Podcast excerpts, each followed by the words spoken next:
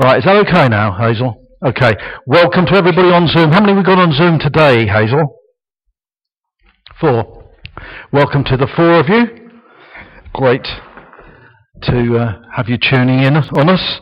The other night, it was quite a warm evening. There haven't been very many, and we kind of left the living room doors open, and I was aware that gradually creatures were crawling into the room.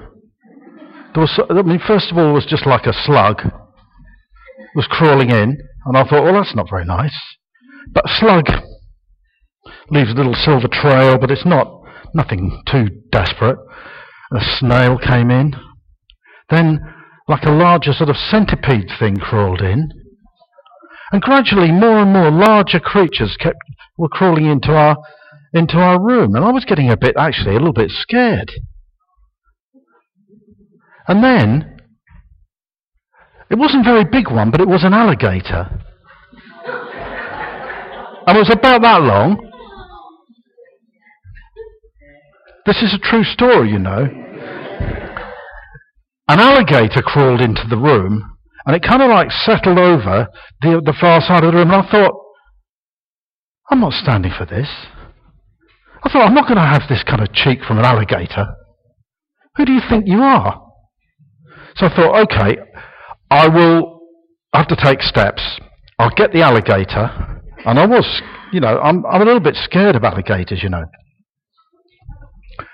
So I went over to it, and I thought, well, if it's sort of jaws apart, so I thought, well, if I'm quick enough and nimble and agile enough, which of course I'm famous for, I will just go over there and snap it shut, hold it tight, and throw it out. So this is a big deal for me, because I have never ever caught a live alligator before.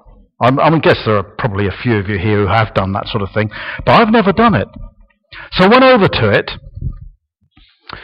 and poised myself and grabbed it, but just as I grabbed it, it kind of turned sideways.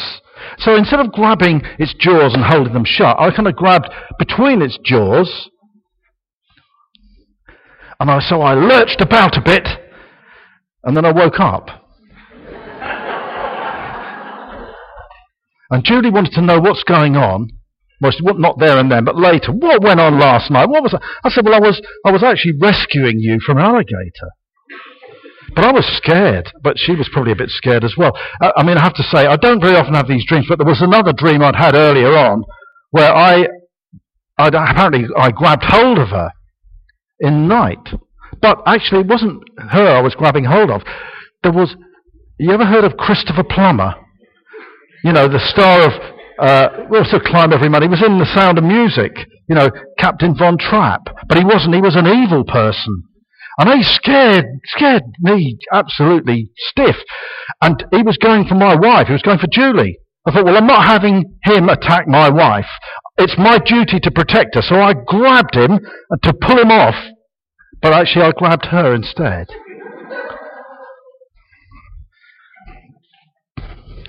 Have you ever been afraid? Have you ever been terrified? Have you ever been scared stiff? What scares you? Is it alligators, snakes, ants in your pants, whatever it is, I don't know. Is it the unknown? Is it the devil? Is it the bogeyman who lives down the lane? What are you scared of? You have nightmares. Do you ever have nightmares? Some people do. Have you ever woken up in the middle of the night and you're convinced there's someone in the room? And you think, I daren't move a muscle in case he sees and knows I'm awake, and then he'll get me. If I just keep very still, maybe he won't get me. You ever had that kind of nightmare?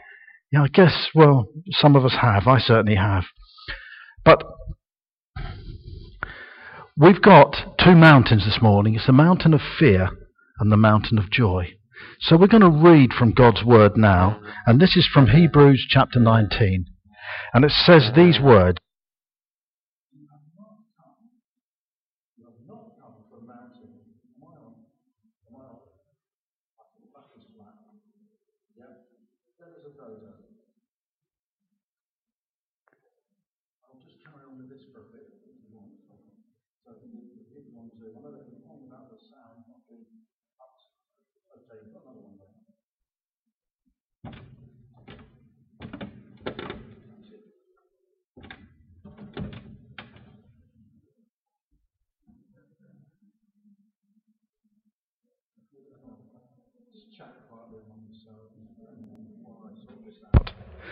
Can you hear me now?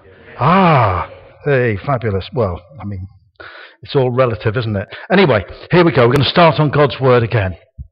You have not come to a mountain that can be touched, and that is burning with fire, to darkness, gloom and storm, to a trumpet blast, or to such a voice speaking words that those who heard it begged that no further word would be spoken to them, because they could not bear what was commanded. Even if an animal touches the mountain, it must be stoned to death. The sight was so terrifying that Moses said, "I'm trembling with fear." That would be scary. And just to put the context, these are the Israelites have been traveling out of Egypt and on their way to the promised land. God had promised to take them out of Egypt and give them a land flowing with milk and honey. And that was what they were on their way to do. But on the way there, of course, it was a bit of a bumpy ride. Sometimes you can't always please people. Even though God had rescued them, even though God provided for them, they still complained and moaned. And then it came to a bit of a showdown, a bit of a head, when they reached a place called Mount Sinai. And God said, "I want you to keep my covenant. I want you to keep the covenant with me. Keep my commands." And the people said, "Yes, we'll do it. We'll keep your commands. Just tell us what to do and we'll follow it to the letter. No problem."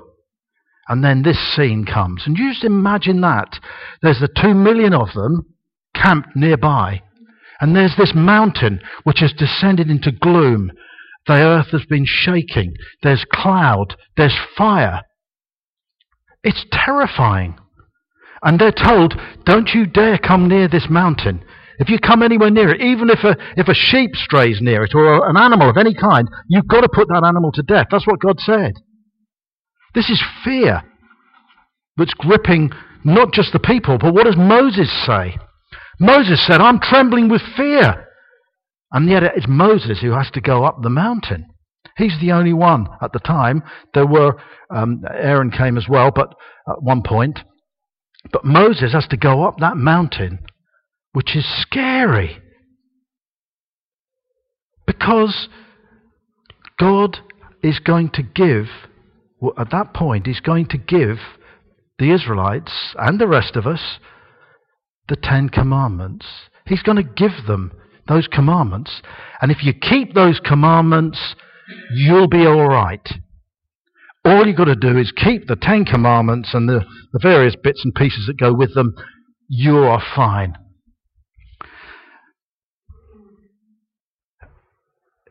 God wanted a faithful people. And God wanted a covenant people. A people who were prepared to do what he said and do his bidding. But this amazing display of God's might, God's power, was there for a purpose. To scare the people? I don't think that was the primary reason, but I think God wanted the people to know that what he was going to give them was of such importance, such gravity, that they needed to take note of it. It wasn't something, if you feel like it, if it feels good, do this, do that. This is something serious. And those people had been complaining and they'd been moaning all along the way. Can I just ask, are you one of those people who complains and moans every step of the way? Because that's not what God wants for you. When you deal with people, do you leave the fragrance of Jesus with those people? Or do you leave a bad smell? Not literally, of course, but do you leave people say, oh, I'm glad they've gone? Do you deal with people with respect and with courtesy and with the way God wants you to do it? But here, God is just showing the people that there's something important coming. And, you know, there's fire, there's smoke, there's darkness. And they could even hear God. They could even hear him. That must have been awesome. But they're not to go near it. And Moses goes up. He's scared to death. But he went up there. And God gave the law, the 10 commandments on those tablets of stone, engraved in stone. And that's the people there down below, they're quaking. But gradually, as time goes on, and Moses is still up that mountain, the mountain of fear, gradually, I think they're starting to get a bit used to it. They're not just starting to get a bit used to it, they're starting to think, when is he ever going to come down? He's been up there like getting on for 30 days, 40 days. He's not coming down. Well, and they made their own arrangement. They decided that they would make that golden calf. We know the story. God wanted people to live in harmony with him. From the word go, Adam and Eve, the Garden of Eden, he wanted life to be perfect. He wanted to be so in tune with his people that it was just a wonderful existence. And God only gave one rule, only one law. What you mustn't do is eat of the fruit of the tree of the knowledge of good and evil. The one thing they shouldn't have done, Adam and Eve. And then along comes the snake, the serpent, Satan, and tempts Eve, and Eve cajoles Adam, and they both break that one rule, that one law. And then the rot sets in. This is when man rejected God, when man said, I know better than God. And so God here is giving these commandments. Adam rebelled. And the point is, of course, that God cannot abide sin. God will not put up with sin in his presence. He can't take it. He refuses to take it. Sin is of the devil.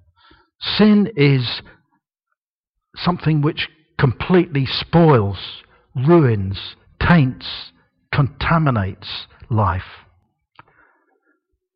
And we all sin. And you know, sometimes in school, you know, I've taught in school and I've spoken to kids and I've mentioned the word sin. Many kids in primary schools, and I guess in secondary schools as well, haven't got any idea what sin actually means, what the word actually means.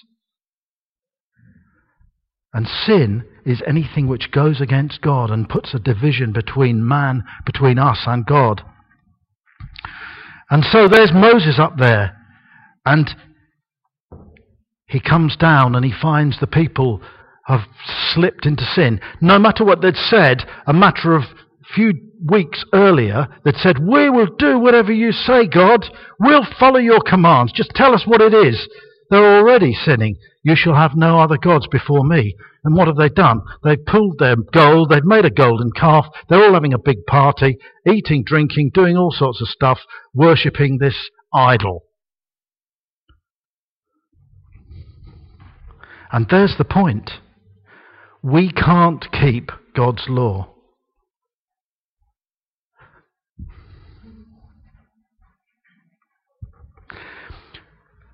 But God also provided a way that the people could be forgiven for their sins. And it was a matter of giving sacrifices, offering up a sacrifice, shedding the blood of an animal. And when that was done in the correct way, God forgave sin. Except it was only temporary. It wasn't lasting. It wasn't going to forgive the sins forever. It was just going to do it till the next time. And then another sacrifice had to be offered. And there was the continual thing. Sin, sacrifice, forgiveness, then sin, sacrifice, and it went on and on and on down through the centuries. However, look at the first few words of this passage. You have not come to a mountain, but you have come to Mount Zion, to the city of the living God, the heavenly Jerusalem. You have come to thousands upon thousands of angels in joyful assembly, to the church of the firstborn, whose names are written in heaven. You have come to God, the judge of all, to the spirits of the righteous made perfect, to Jesus, the mediator of a new covenant, and to the sprinkled blood that speaks a better word than the blood of Abel. See to it that you do not refuse him who speaks. If they did not escape when they refused him who warned them on earth, how much less will we if we turn away from him who warns us from heaven? At that time his voice shook the earth, but now he has promised, once more I will shake not only the earth but also the heavens. The words once more indicate the removing of what can be shaken, that is, created things, so that what cannot be shaken may remain. Therefore, since we are receiving a kingdom that cannot be shaken, let us be thankful and so worship God acceptably, with reverence and awe. For our God is a consuming fire. Now, the first mountain's Mount Sinai. That's a mountain of fear, a mountain of law, a mountain of don't you dare stray outside this. Don't you dare touch that mountain. But this is the mountain of joy. Mount Zion, not the physical place of Mount Zion, not Zion where Jerusalem is built. That's not what's being talked about here, I don't believe. I believe it's talking about the heavenly Jerusalem, the heavenly Zion. You know, glorious things of thee are spoken, Zion, city of our God. The heavenly Jerusalem, that's where we have come to. Now, we've just celebrated Easter. And Easter, for us as Christians, is the most important celebration, or the most important part of the church calendar. Because what does it remind us of? What does it commemorate? It commemorates Jesus, who, although he was perfect, although he'd done nothing wrong, was prepared to go to the cross of Calvary for the likes of you and me. He was prepared to suffer at the hands of men. He was prepared to be flogged, to be spat at, to be ridiculed, to be nailed to this wooden cross, and to be put up on that hill, crucified between two criminals who deserved it.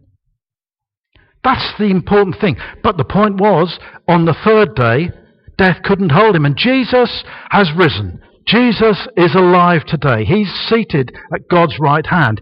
Now, if that isn't something which is important to us as Christians, I don't know what is. And yet, strange thing is, we just see how things are going in our country. I saw very, very few things about Easter. What have I seen? I've seen stuff about Ramadan. I've seen advertising. I've seen displays and lights and things in London celebrating Ramadan or Eid. I went into Asda in Hatfield the other day, and up there was celebrate the King's coronation, in purple background with gold letters on it, and right next door to it, equal size, was celebrate Eid in the same kind of letters. You see, we as Christians are not only being sidelined, we will also be persecuted. That's what's coming. So you need to prepare yourself for that. Celebrating even in cathedrals, the festival of Ramadan and Eid. And I'm afraid, compromising in that way A Christian church compromising will not have the effect that some people think it will have.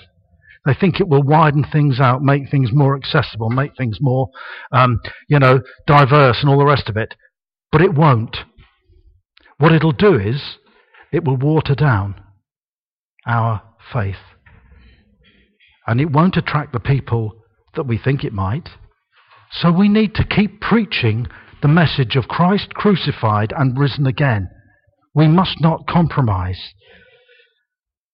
And so our nation has been built on Christian principles.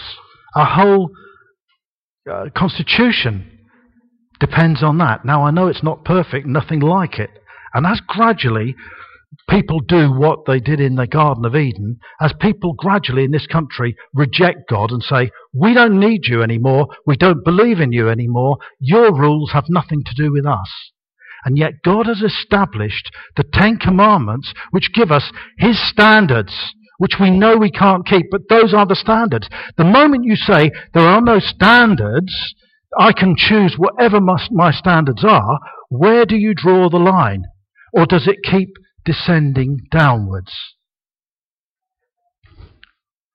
You know, most people think that obviously murder is not right, but there are a lot of other things that people think, well, why not? I don't want to subscribe to this. We need to go back to Scripture, look at Scripture and see what that says, and see what God is saying to us. Compromising our faith does never has the effect we think it might, because the devil uses all this stuff for his own end. Anyway, Jesus bore our sins on the cross at Easter, or we remember at Easter. He bore our sins. He took the punishment that we deserved. He suffered separation from his Father. God had to turn his back on Jesus because God cannot countenance sin. And Jesus had become sin. Bad enough being nailed to a cross, being tortured, being beaten, being flogged, being scourged. But when you've got the weight and the guilt of the sin of the world, past, present and future, on your back, that is something else. If we can't be grateful to the Lord for that, what can we be grateful for? And when you accept Jesus as your Saviour, we then have this access to this Mount Zion. Look, it says there, you've come to thousands upon thousands of angels in joyful assembly. There's rejoicing when a sinner comes to Jesus. Thousands upon thousands of angels. The church of the firstborn. Jesus is the firstborn, but also, in a way, we're firstborn as well. God has no grandchildren. The firstborn is the one who inherits the benefits of the Father. And we can inherit that as well, because it says the names are written in heaven. Our names are written in the Lamb's Book of Life if we've accepted Jesus to be our Saviour. And God is the judge of all, it says there. But when we come and stand before Him, although we have sinned and we sin, Jesus has paid the penalty. Jesus has borne the sin. This is not the mountain of law. This is the mountain of grace. God's riches at Christ's expense is a familiar way of expressing that. It's God is giving us incredible and unmerited blessing. We don't deserve it. We don't deserve what God has done for us, sending Jesus to die for us, but He did it just the same because He wanted to restore the relationship that has been broken by sin. And God gives us the access to this heavenly Mount Zion. And, I just think we need to be absolutely sure we mustn't relegate Easter to chocolate eggs, hot cross buns and Easter bunnies.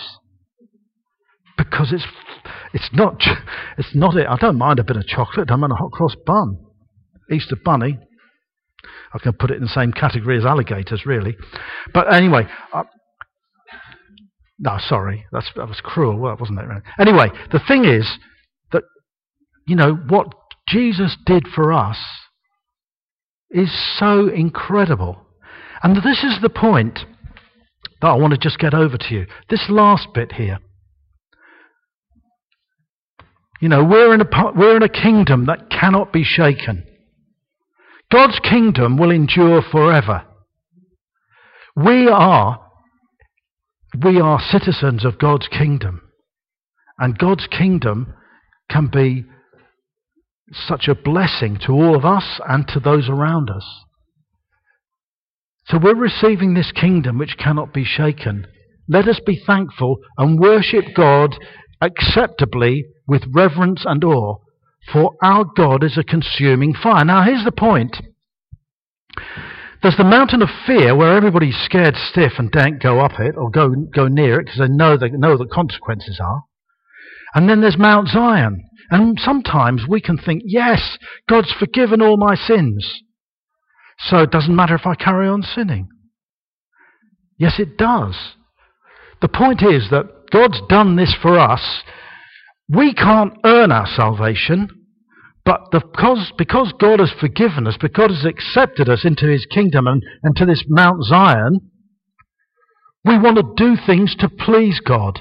Not that it earns us our salvation, but we want to do things to please God.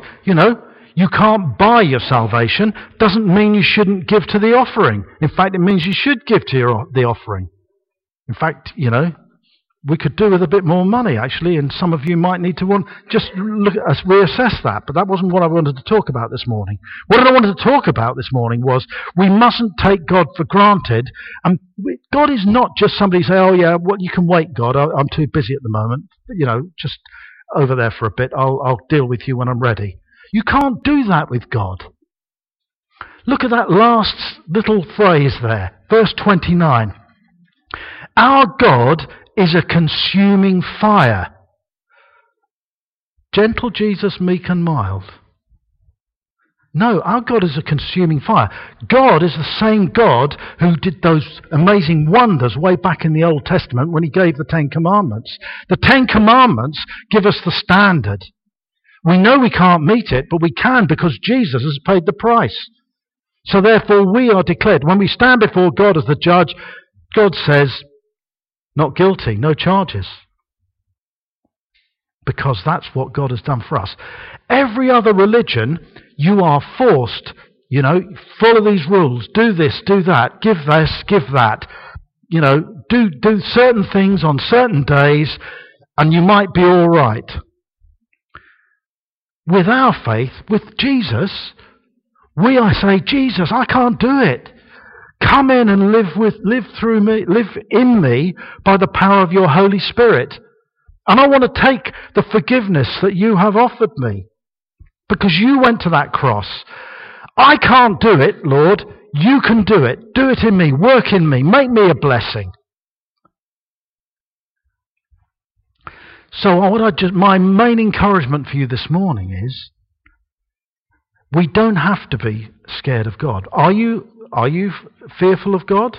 Some people say that if you don't fear God, you don't really know him.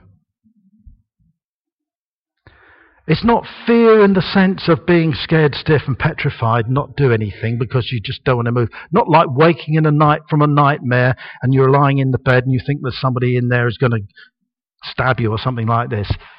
Not that, but it's such a respect, holding God in awe. We must, it says here, worship God acceptably with reverence and awe. That's what this passage is trying to tell us. Well, it's not trying, it is telling us. It's telling us that we need to respect God. We don't treat him flippantly. We don't pretend he's not there, and so we do whatever we want. Because God is there, he sees us. God loves us, and God is love. But he's also a consuming fire. Now, he's going to burn up the stuff in us which is no good. All the rubbish, all the stuff, that's all going to be burnt away. We need to make sure there's something left at the end of it. What is God calling you to do? Is he calling you to just show him more respect, to give him more time, to hold him in greater honour? We've not come to a mountain of fear. We've come to the mountain of joy, Mount Zion, and that's where we're going. Our names are written in the Lamb's Book of Life, and that's where we're going. I'm going to pray. After the golden calf incident, Moses was so furious with the people that he hurled the tablets of stone the Ten Commandments were on, hurled them to the ground and smashed them up. He was so mad because he had been up there, he had been scared stiff himself up the mountain, and there's these people just turning away from God in their droves. And so Moses pleaded for the people with God, don't destroy them, please, even though he was furious with them. He went back up the mountain again. Don't forget, Jesus was also furious at times when hypocrites were making profits out of people who were going to the temple to worship God. So he was, Jesus himself was righteously angry at times. And when Moses went back up there this next time, God remade those tablets. But this time, when Moses went up, he said, show me your ways, Lord. Show me your glory. And God said, you can't see my face, but you go into the cleft of the rock, I'll pass by, and I'll show you my glory. And Moses, again, was scared stiff. So I'm just going to ask for each one of us, maybe as we pray now, just to ask God to show himself to us in a new way this morning. Show me your ways. Show me your glory. So let's just pray now. I've come to the end of what I'm saying. Heavenly Father, I thank you for this passage in Scripture which tells us the difference between the law, which we cannot keep, and grace, which is you doing these things for us through Jesus. Father, I pray that you would help us to seek your face, to want to know you more, to show us this way. Thank you for that we are heading for the heavenly Jerusalem, that we're heading that way, Lord. Our names are written in the Lamb's Book of Life. Father, I pray that you would just speak to us and move us and just unleash your love and your glory upon us, Father, that we would know you more. Just, Lord, reveal yourself to us and show us what we should do to serve you. Serve you not because we have to, not because our salvation depends on it, but because we want to, because we love you and we know you love us. So Lord, just reveal yourself to us, we ask in Jesus' name.